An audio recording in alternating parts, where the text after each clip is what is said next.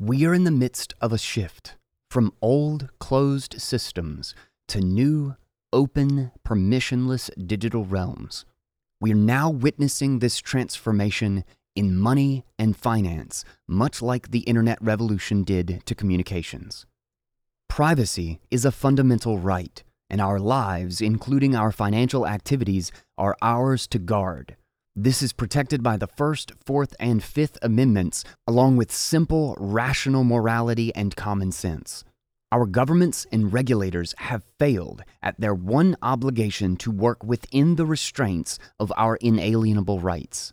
And their attempts to regulate and control Bitcoin, which is a global open phenomenon, is a futile endeavor. It's not just impractical, it's a fundamental misunderstanding of what Bitcoin is.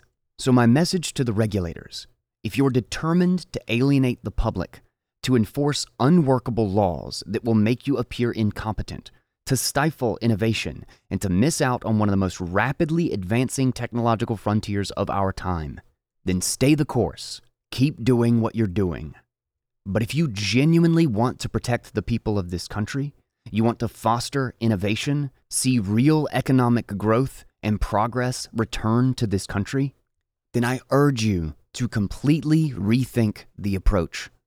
The potential for a bright and prosperous future is ahead of us. It's up to you whether you want to be a part of it. It's time for a Guy's Take episode. The best in Bitcoin made audible. I am Guy Swan, and this is Bitcoin Audible.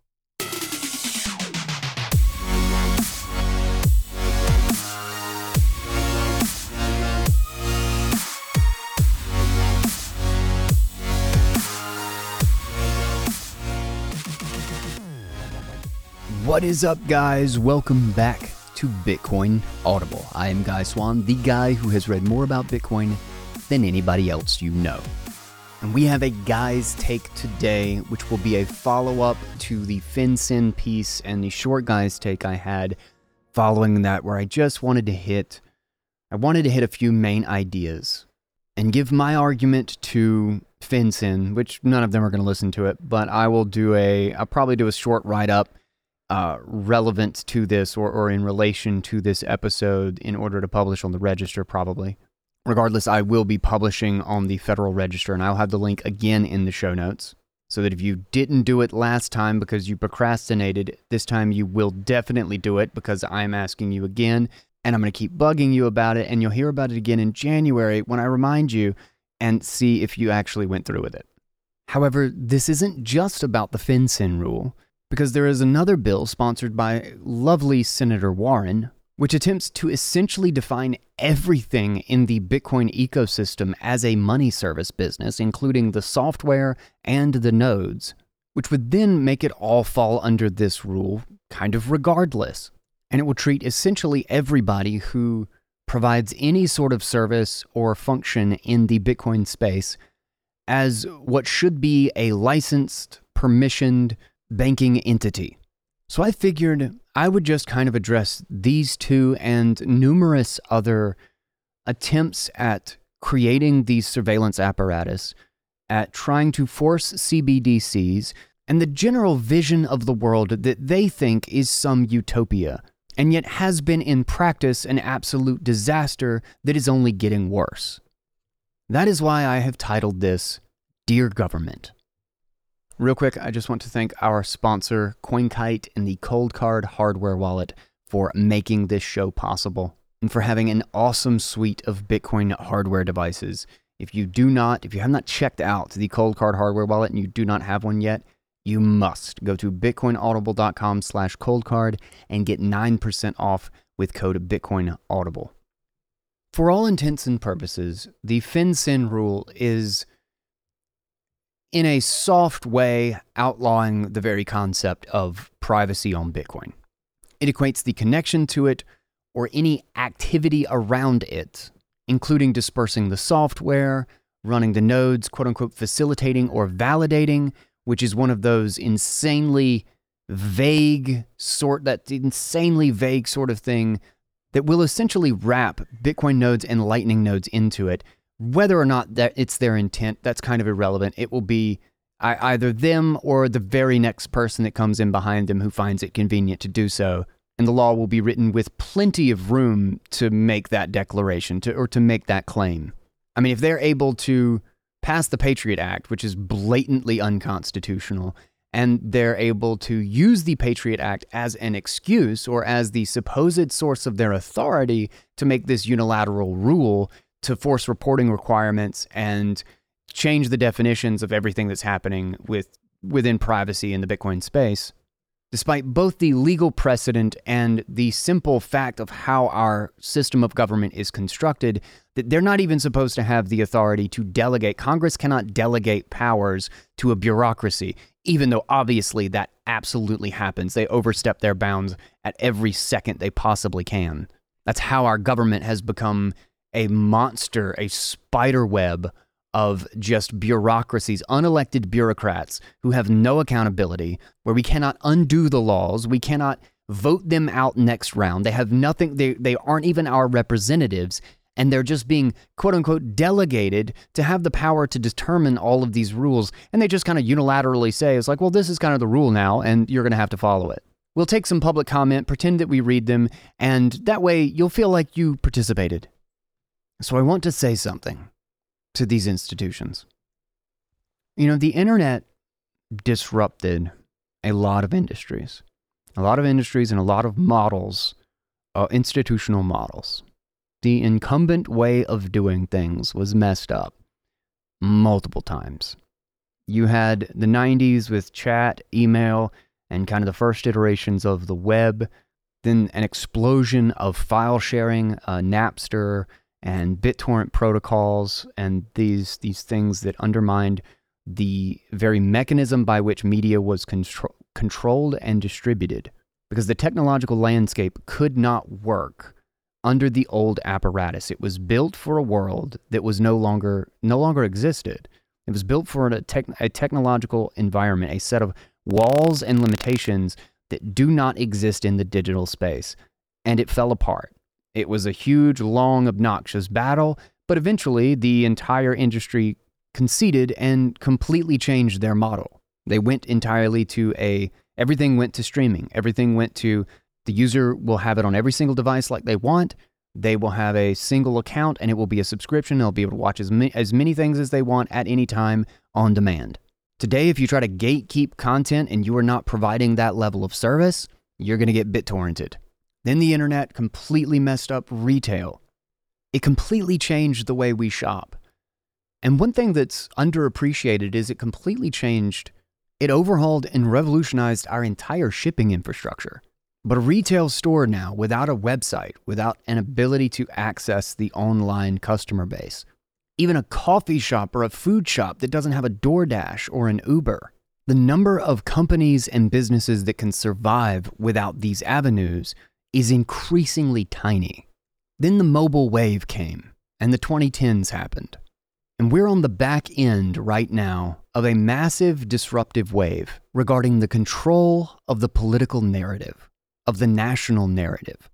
Information used to be gatekept. What we saw in the censorship industrial complex, the CTIL files, is that they recognize the exact same reality that we have noticed. They said explicitly we had control when we just had the broadcasting agencies and the government had a solid hold on the ability to distribute information, the ability to control what the people thought about what about the issues that they heard. And when you do not have the bandwidth to access that information outside of those channels, that's that's truly the case. You do have the control, you do essentially have the ability to control thought. Again, straight from the CTIL files. Repetition is truth. If you repeat something enough times, it doesn't matter if it's a lie, people will believe it. What we saw in the 2010s was our social graph. The people themselves suddenly were put in charge of how the information traveled through society, what information traveled through society, and what narratives moved through their social graph. And the old model of thinking, the kind of traditional narratives that we tell ourselves and have believed for a long time, mostly persisted just out of sheer inertia. But they started to crack. And with them went the trust in your institutions. The crimes of the people that you share rooms with, that you have conversations with, started to get exposed. I would advise you to read the room. There is nobody with a head on their shoulders that thinks that what you are doing or the proposals of these, of these rules and this new law have anything at all to do with protecting consumers or representing the people. I hear tons of complaining from politicians and people in the government of all the belief in conspiracy theories and all these this dangerous talk and distrust of government. You are throwing gasoline on it. Over and over again, you are throwing gasoline on the fire. I implore you to have a second's worth of humility and consider the fact that maybe you should listen to them. Maybe you should be willing to sit down and have a conversation with them. Maybe you should stop demonizing them. Maybe you should stop calling them criminals for simply believing the wrong thing. Because you're going to lose the ability to have that conversation with them. This is a point in time in which you should pause and reflect why it is that you have lost so much trust. This would be the time to build bridges so that the momentum doesn't run against you. Yet instead of trying to rein in the overwhelming invasiveness, it seems like the strategy is to strain your authority and what you can get away with to the absolute breaking point, to as much as you can possibly accomplish, which is exactly what everyone thinks you're going to do and is exactly why nobody trusts you. I want you to understand you are winning exactly zero hearts and minds by doing this. And nobody who is competent enough to even know what it is that you are trying to regulate and what these rules are applying to thinks that you are anything other than supremely ignorant or malicious, because it has to be one or the other. Both of these proposals are so at odds with the fundamental, the basics of how this thing works. That it's either including essentially every single person who downloads and runs the Bitcoin software by accident because it doesn't know how Bitcoin works, or it's on purpose because they want to make every man, woman, and child into an example for having the audacity, the belief that the government shouldn't have full control over everything. And that maybe when the government begins to fail us at every turn and is bankrupt financially and reputationally, that we would actually solve these problems for ourselves and build a separate infrastructure that doesn't come with the surveil and control everything clause.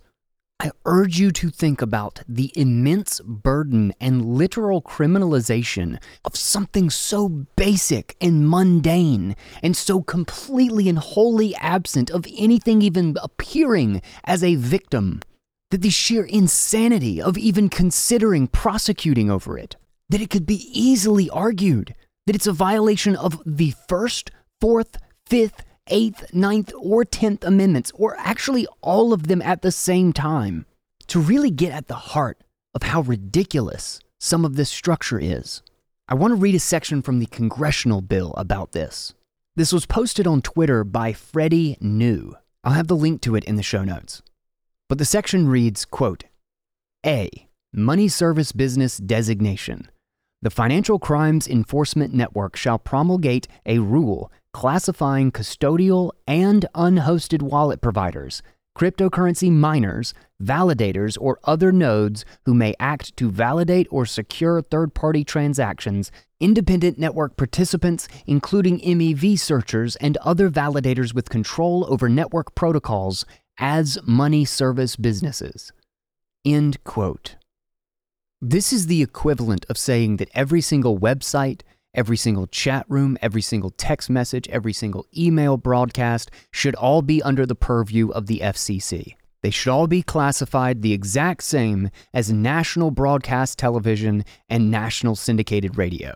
And I want to read Freddie's post attached to this. It says, quote, Dear Senator Warren, I wish I didn't have to repost this, but it's pinned for a reason.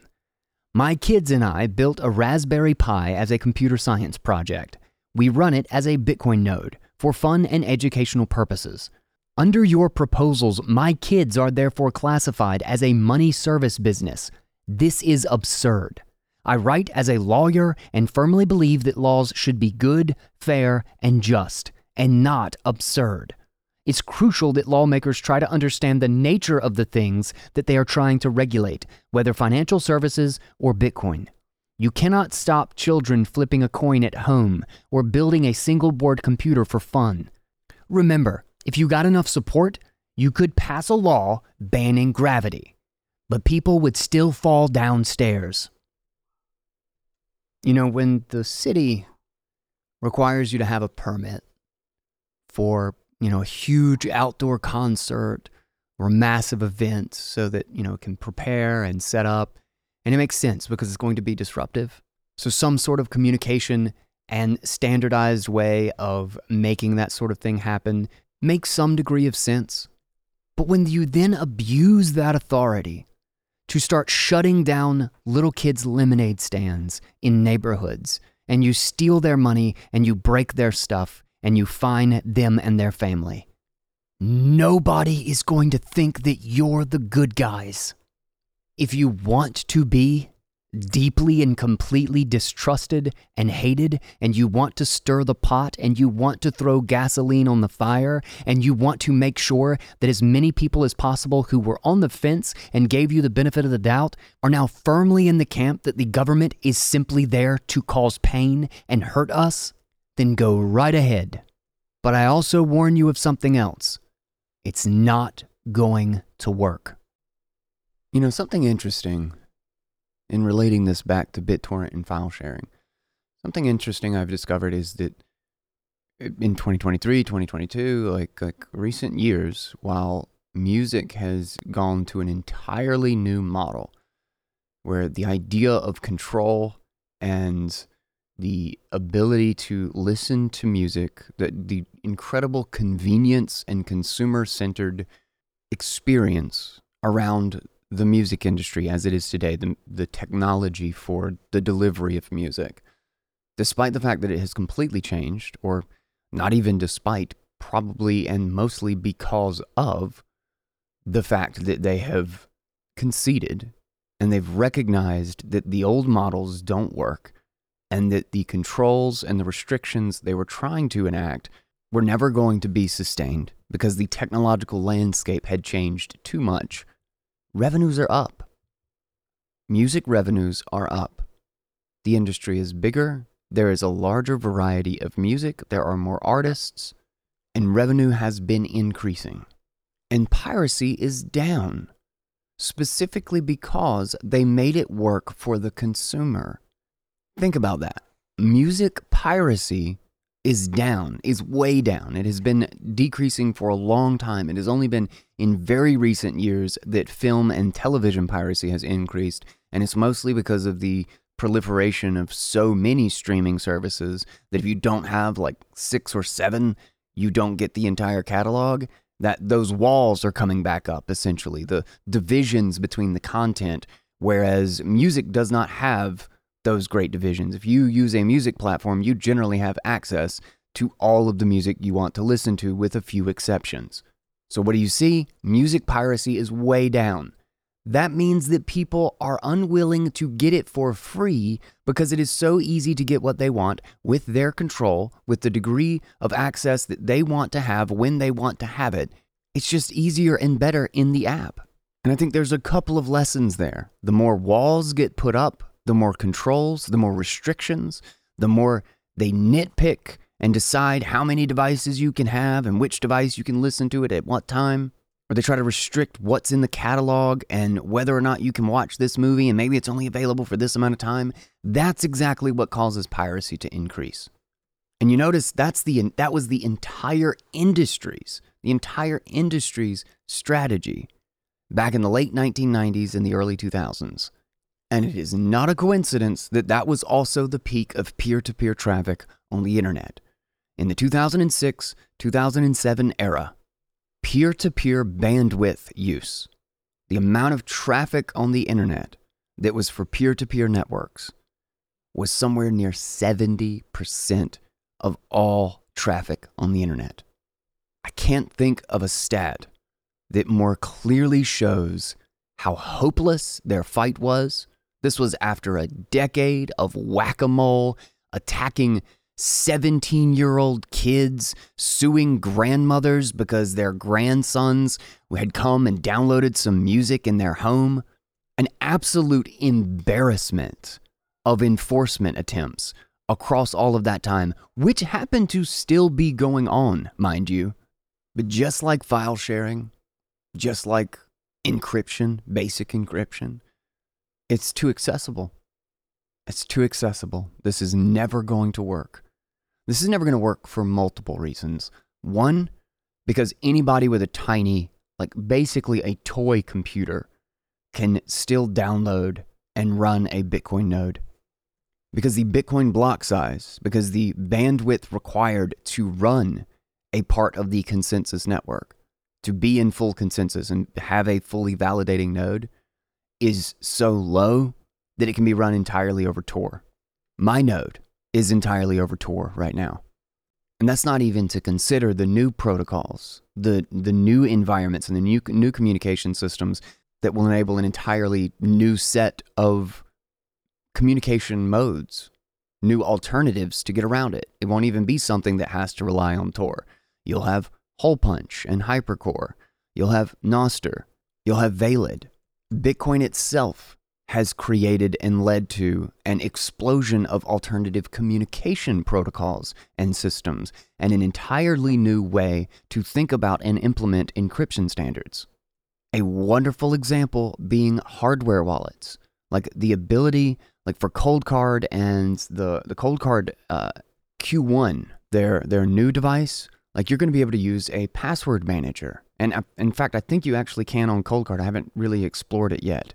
But it is a generic signing device when you really think about it, which means that it cannot sign all sorts of data and messages and be used as a standard for encryption and security practices that is entirely offline. This is a sort of device, and this is this is common. This is the standard for most hardware wallets. These things are security devices that were never that never had a consumer level device before. The level and degree, the meticulous attention to detail for the security model of these devices is stuff that was relegated to literally corporate CEOs for in the tens of thousands of dollars range for hardware security model, modules that were specific to them and their environment and were designed with the same security in mind but simply had no market. It had no broader market. So the only way to actually be profitable was to be insanely expensive. We have comparable security, sometimes argued even better security, at a consumer price tag. And I guess this would probably be a really good opportunity to say that this show is brought to you by the Cold Card, And I urge you to get a hardware wallet, and you can get 9% off the Cold Card with code Bitcoin Audible and that link will be in the show notes. But this is just generally true of hardware wallets. And there is an enormous amount of innovation and iterating happening in that space, and just the ideas of security. You know, a lot of people will even look like when you're within the Bitcoin space, you'll look at it and think, oh, because there hasn't been an update or there hasn't been a new thing in the last like two to three months, something's moving slow. But I think it's really easy to lose perspective of the comparison to prior to where Bitcoin, to when Bitcoin existed, is to how unbelievably fast this stuff is moving. We have never had the monetary or capital incentive to progress and innovate in the security, encryption, and secure hardware device market as we have today. Never. And this is just the tip of the iceberg of the elements that are going to secure this environment and this ecosystem. Another one that these regulators and institutions and our governments seem to completely miss is how perfectly global this thing is. And I mean that in the sense that they're used to a financial system, going back to the example of the financial system uh, was never disrupted. The monetary system was never disrupted by the internet and digital technology. All it got was a facelift. All it got was an app interfacing with the same fundamental infrastructure. Bitcoin is its disruption. Bitcoin is the protocol for money in the same way that the internet was a protocol for communication. The only reason banking, finance, and the monetary system, the monetary infrastructure of the globe, was not disrupted by the internet is because we just didn't have all the pieces in place yet. And just like the the undermining of the cable news and the quote unquote national narrative, the control of the propaganda, the control of the human psyche, the American mind, because that didn't happen until the smartphone wave. It was until the mobile, smart mobile devices became ubiquitous and we were always connected to a social media infrastructure that allowed us to communicate in a completely novel way. It allowed information to flow based on not the centralized entity which they are trying to reinstitute through the social media platforms, but not through a filtered broadcast view of which one which way is the story going to be told by which news agency, but instead who in my friend group do I trust the most? Who says the most compelling thing that I'm going to share and I'm going to bridge from my social graph on the right side to my social graph on the left side? It wasn't until smartphones that all the pieces were in place for the mobile wave and the internet itself to fundamentally shift the mental framing of the American citizen and undermine the structures of frankly, propaganda that had dominated this country for a really long time. And about eight to 10 years after that took place is when things really started to unravel. And about 12 years later is when it's become clear that they are drastically and desperately trying to strangle and get a chokehold on every single avenue of information, every filter and shadow banning tool, and building out the censorship industrial complex to rethinking that they are going to put that, that old framework onto the new technology and it's not going to work. What's going to happen is they are simply going to, well, it will work for a short time. It will work and it will fail miserably because it will create exactly the pressure needed to turn social media into the protocol it should have been from the very beginning. The conversation that we have over on Nostr is a perfect example of exactly why it's not going to work. But it might appear to be successful in a short period of time. In the short to midterm, it might look like you're doing a great job. Just like the RIAA had a few really great successes early on. Napster got shut down. But where you cut off one head, two, three, five will grow in its place. But going back to the BitTorrent example, it is the walls, it is the controls, it is the restrictions, it's the onerous and absurd requirements that will create the very pressure needed to funnel all of the capital, all of the activity, all of the innovation, and all the growth out of your system out of the traditional infrastructure. All our government, all our traditional institutions will be left with is 33 today, probably 40 trillion or more in debt that will break its currency and whose only last remaining value proposition is by stealing it from an American populace that distrusts and hates them seeing them as the enemy that they increasingly are. And understand it's not going to stop Bitcoin. Like I said, Bitcoin is global. It is truly global. The open source software will continue to iterate, new tools will be continue to be made, new communication standards and new privacy standards will be continue will continue to be made. And they will increasingly still be available to people within the United States. You just won't have purview over it. You will have no insight into what is going on because it will go dark. You think they use it to avoid taxes now? No one will pay, you won't get a dime in taxes from it if you enact these rules. And to the contrary of actually stopping anything, it will be these actions that create an enormous amount of pressure for not making the half assed privacy solution, not building the the most convenient, but with the you know with a few trade offs and you know trying to get the business license and all of these things, like trying to appease the old system where it's possible because you want to work in the legitimate environment, right? No. When you enact these things, it will go as dark as it can, it will be as private as it can. It will be built without any center whatsoever, with no head to even chop off to begin with. And Bitcoin will not go down. It will go down for a short time, but it will not stay there because you will keep printing money. The government will continue to print money. The Fed will continue to monetize the debt and fiat will lose value and Bitcoin will remain. Bitcoin will stay. China banned Bitcoin, it survived. China banned Bitcoin mining, it survived. In a matter of six months, half of the entire global infrastructure of the Bitcoin network turned off, packed up, found a new location in a different country, set back up, and turned back on. And we went from all time high to a low to an all time high, and there was not even a hiccup in the operation of the Bitcoin network.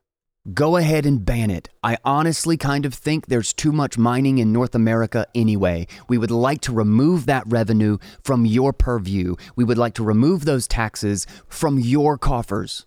I mean, I've been thinking for quite some time that the biggest threat to the short term stability and censorship resistance to the Bitcoin network is the regulatory incompetence of the United States government or maliciousness, but, you know, same result. So who cares? Same, same. So the harder you come down on it, the faster and more completely it simply leaves North America and it will not come back. It will set up shop in friendly jurisdictions. There will be another 10x in the capital, the infrastructure, and the price of this ecosystem. There will be people who make exorbitant amounts of money, and they will remember that the United States government is their enemy, and they deserve to be poor and hold the fiat debt bag that they have blown up and the US government will end up being an authority over a rotten corpse of a country that once was great. So when the FinCEN rule asks or supposes what the cost of their regulation would be, they try to estimate the number of hours it will cost for some subset of companies or small entities to deal with this absurd reporting requirement.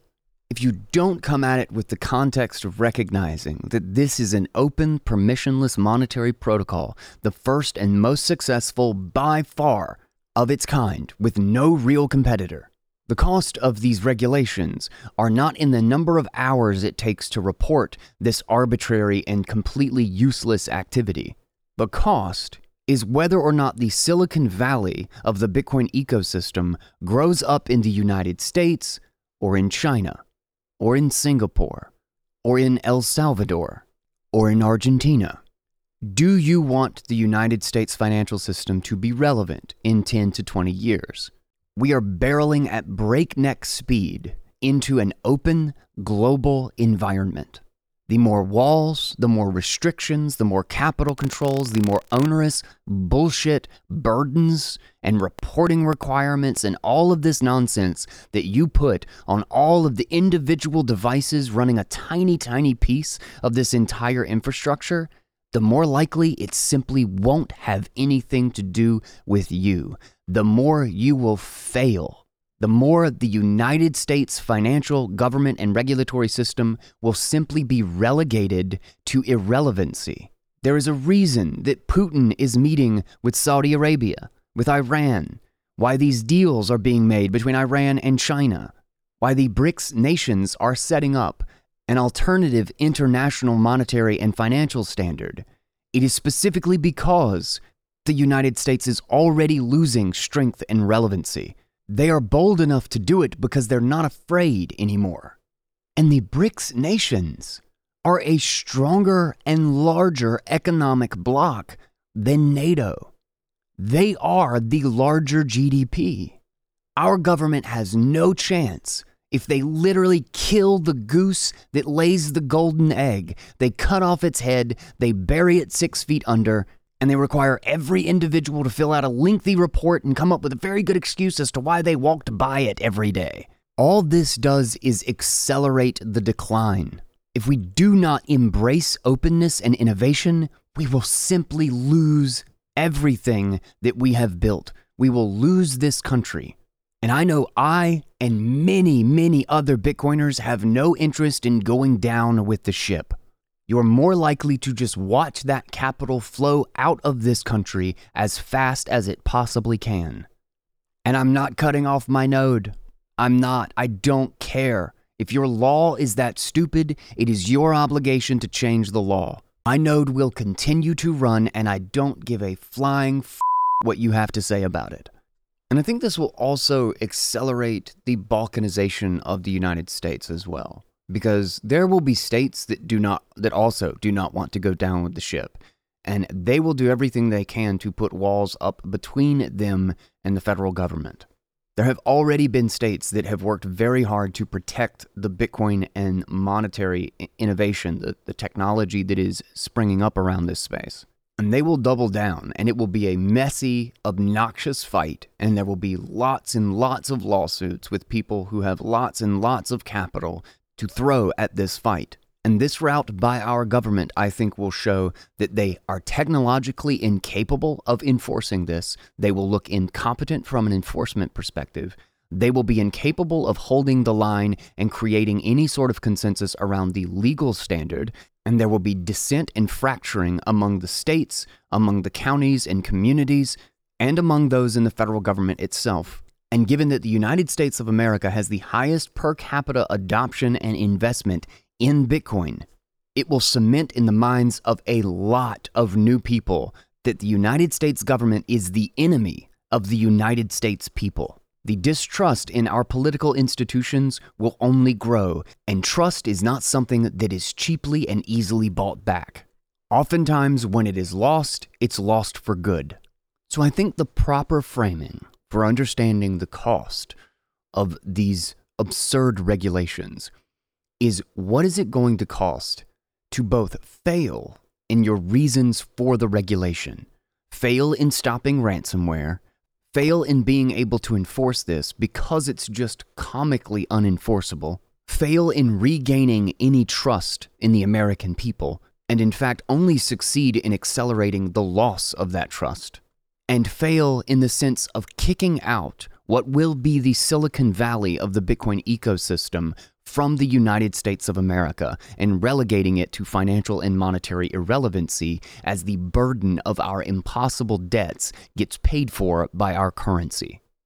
If this is really going to be the chosen course of action, I guess all I can say is good luck. Another thing I want to add is a simple, simple statement of fact. Privacy is a right, for the simple fact that we have self ownership and that the invasion of our private property and our data without our explicit consent is simply put a crime. If a voyeur is outside your home spying on you, that's illegal.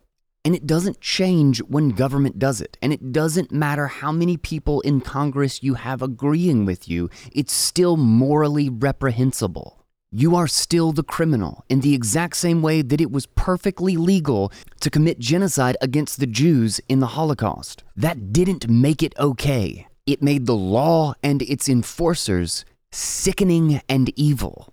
To the notion of FinCEN asking us requiring us to explain what tools they should have and what alternative systems they would use in lieu of being able to have total surveillance and full reporting of everything that's going on and total illegality of all of the tools and privacy systems and open source software that are in the Bitcoin system. That if we didn't have that, what would we do? Cite your sources and give explanations.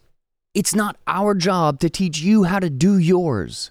We have no obligation to tell you everything that we are doing with our money, to show you all of the things that we do while we're in the bathroom, to come up with the systems that you need that would enable us to prove our innocence.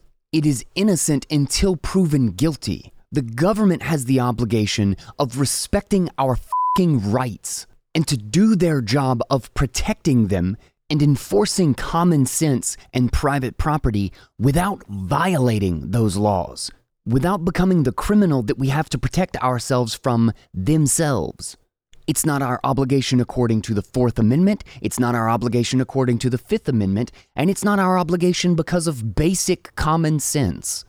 The only obligation that any of us have, the only thing that we owe to each other, is to not violate their rights is to live our lives and do our jobs respecting the basic autonomy, self ownership, and freedom of the people around us. That's it. And that seems to be the one thing that our government seems entirely incapable of doing. That standard is how we establish what crime is in the first place. It is the obligation of the police, the regulators, and the rest of the political apparatus to do their jobs within the confines of the basic inalienable rights laid out in the founding of this country.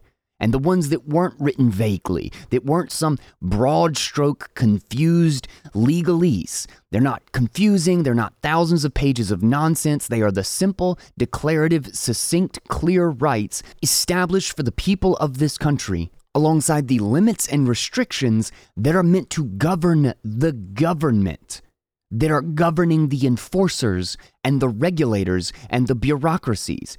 The Constitution is a limit on them, not us. Just read it. It's extremely clear about what it lays out. The moral principles haven't changed just because we have found ourselves in a vulnerable technological environment where it is now common to have full visibility into every single thing people are doing through a digital interface built into a phone with a camera and a microphone that is attached to us everywhere we go. I am inclined to believe that this is a temporary and unfortunate consequence of the transition into a digital age. But the pressure to fix those systems and protect the individual and individual communications is getting worse and worse. And I think as we move into a world with AI, anyone who doesn't have those that basic encryption is just going to get destroyed. And the more of these centralized honeypots and centralized platforms that we all connect to continue to dominate our environment, the more vulnerable and fragile the security of this nation and its people will become. These very regulatory systems will be the greatest security vulnerabilities of everyone and all of the institutions in this country. It may even appear to work for a short span of time before the AI infiltration tools get as advanced and creative as necessary to find their way in. The larger and more people and more avenues for access into that system, the easier and more completely it will eventually be pwned. The only solution to this is to decentralize, is to hyper individualize the security, the encryption, and the communication control.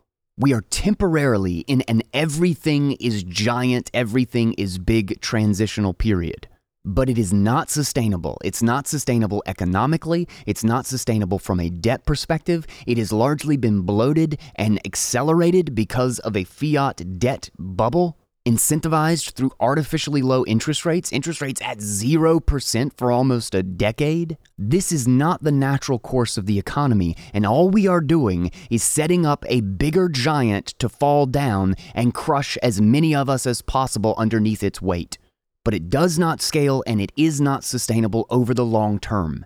It will come down crashing and burning. Anyone who takes a close look at history, at the cycles of civilization, and the rise and fall of global powers and empires, should be able to see very clearly that we are at the end of a long term debt cycle, and we have reached a very unsustainable place.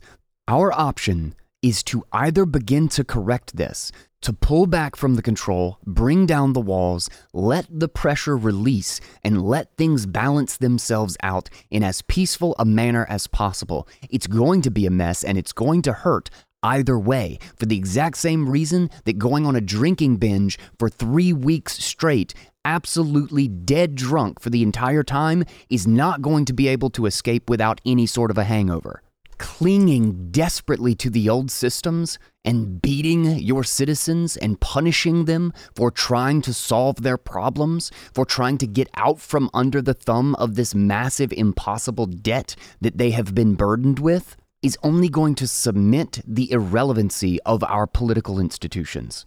They will be the tyrants that destroyed the health and prosperity of this nation. If if, as the platitudes they espouse of protecting consumers and helping the customers find stability and safety is actually their goal, the best course of action with the way the technological environment is changing and the amount of risk that large centralized databases obviously pose and continue to pose worse as we move forward, the best way to protect them is to decentralize the keys and decentralize the data stores.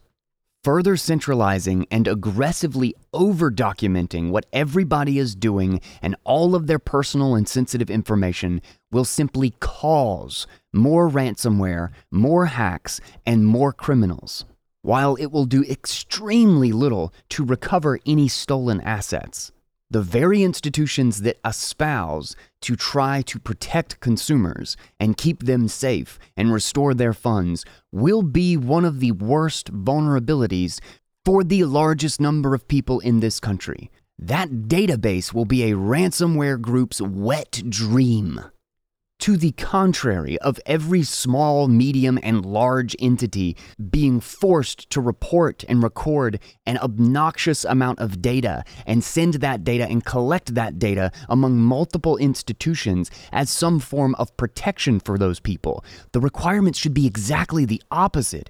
They should be forced to give their customers privacy and protection and be forced to delete that data without explicit consent from that customer so that even in the case of that institution or that company being hacked, the customers aren't at risk. Any honest risk assessment, especially from the cost of capital, would clearly distinguish that as the far bigger problem. It's attempting to fix a problem with reactionary thinking rather than preventative and robust security thinking. If I had to give an analogy of what I think this approach is trying to do, I would say it's like forcing every single business and entity, every person, to build their building, their home, their safe zone out of straw and paper and thin sticks. Specifically, so that enforcers can easily just destroy and get into any home and find any person. And then doubling the investment in prisons and guns for the police and thinking that you're going to solve the problem of crime, theft, rape, and property destruction by shooting enough people and putting enough people in cages. When really the solution is to allow everyone to build their homes out of concrete and bricks.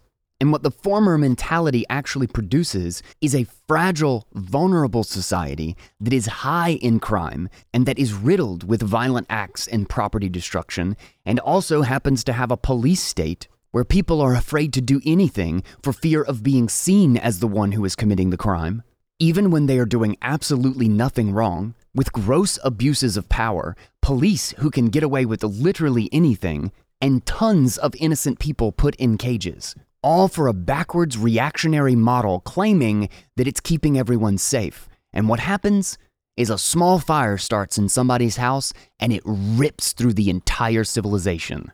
You do that long enough and it destroys everything. History has shown us this so many times that it is almost vomit inducing to watch us stupidly go down this road again.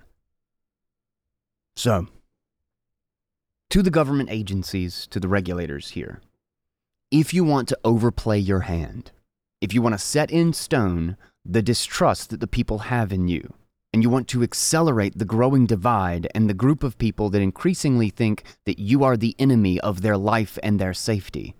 If you want to outlaw something that you can never enforce and that will not work, if you want to look both incompetent and malicious to the safety and protection of the American people, if you want to be that enforcer that goes to the little girl's lemonade stand, steals their money, and crushes it because they don't have the proper permit, if you want to put an incredible cost on what would be the explosion of small and medium sized business and service entities that would spring up in this burgeoning industry, which you would get to brag about for fostering, and who would be quietly complicit in paying their taxes and putting up with the government's crap as long as their entire lives and the desperately necessary technological improvements and innovations that we need aren't obliterated in this country. If you don't want to see the Silicon Valley of the Bitcoin industry settle and grow and explode in El Salvador, making them rich and making the United States look like a fool, if you want to lose relevancy and power to the BRICS nations, if you want to violate the basic rights of your citizens, and if you want to shut down and stifle one of the most important technologies with the most aggressive growth rate of literally anything else in the world in our current time, to ensure that none of it accrues to our country, then I would say you are on the right path. Continue as you are, do not reevaluate, stay the course. But if you actually what you say is actually true, that you want to see this country succeed, that you actually want the people to prosper, that you want the small business in this country to both recover and surge, that you want to be able to brag about the health of this economy, that you want to show real stats of crime falling and consumers made safer and more protected, that the United States has a bright future, that you want to spend less on beatings and cages and endless lawsuits, and that you want America to be some sort of an example for the world with a future that does not look like crap, then I say throw away the proposals, sit down with Bitcoiners in the actual industry, and ask them what they need to help protect the people in this new technological era. Otherwise, I promise you, it's not going to work like you think. So that's all I got. I hope I hope it doesn't happen. I hope it doesn't, but I don't have much faith anymore. I don't. I don't I don't know whether it's just sheer incompetence eh, or maliciousness and it's probably just a combination. They're probably genuinely malicious people who have an unbelievable amount of influence and power because everybody else is too incompetent to realize that they're helping the malicious. But the momentum is running against them, and the technology is not going to make their systems, the consequences of their systems, and the laws they are trying to act work anything like they think. So, our best chance is to set up your node, run your Bitcoin node, put it behind Tor, give them the middle finger, show how stupid their rules that they are attempting, attempting to enforce truly are, and make your voices heard. Post about it on social, file a comment in the Federal Register, call your representative, send emails to your representative. It's not that hard. We have a lot of tools now that can make this a very simple process. Let's blow them all up. I will have links in the show notes to the Federal Register and I will collect a as much as I can for contacting representatives and things. Uh, and I'll try to have it on a page on Bitcoin Audible I just created a link. I even said I wasn't going to do this publicly, but I don't even care. Um, this will be useful for just AI tools. Anybody who listens to AI Unchained, uh, I just created a really simple. Um, I mean, it's it's there's nothing pretty about it. It's just a text list. It's of most of my AI bookmarks. They're kind of spread around, but this is what I have in Obsidian. Uh, so it's at bitcoinaudible.com/ai. And if you want to check it out, I'm going to try, I'm going to have the Federal Register link, and I'm going to try to collect as much as I can about how to contact representatives and how to uh, let them know what you think of this bill. I will put that at bitcoinaudible.com slash voice. I can't guarantee it in the next day or two because I know I'm busy, but I'm I'm going to force myself to get back to this and make sure that it is available for you as a resource so there's an easy place to get to. That'll be bitcoinaudible.com slash voice. Again, it won't be very pretty. It will just be the links that you need, and uh, I'll try to make I'll try to make a, as much of it as available well, as much of it available as possible. With that, Thank you guys so much for listening to the show. Do not forget that you can support this show uh, by running a node. You can run a Bitcoin node. That would make me feel really good. But also, you can share this show out with anybody that you think uh, would benefit from this message or would like to hear it. Uh, anybody who wants to learn about Bitcoin and protect themselves from this shithole of a political system that we find ourselves in. For as long as I possibly can, I will do everything I can to explain and help inform why I think this is the most important thing that we can do right now. And another way that you can get this in front of people is to boost it on Fountain and uh, also leave a review. Both are really, really great ways to help out this show, and I massively appreciate it. Thank you so much to CoinKite for supporting this show and the COLDCARD hardware wallet. Thank you to the Audionauts for supporting this show and being fans and sticking with me through a thousand plus episodes now. And thank you to Senator Warren for being such an incompetent embarrassment that you derailed an entire episode of this show. And that will do it. Thank you guys. I love you all. I will be back here uh, on Monday with a really great read and lots of fun stuff next week. I got a really, really awesome conversation with Lyn Alden, author of Broken Money, right around the corner, and it's going to be a really fun one. I am Guy Swan. This is Bitcoin Audible. And until then, everybody, take it easy, guys.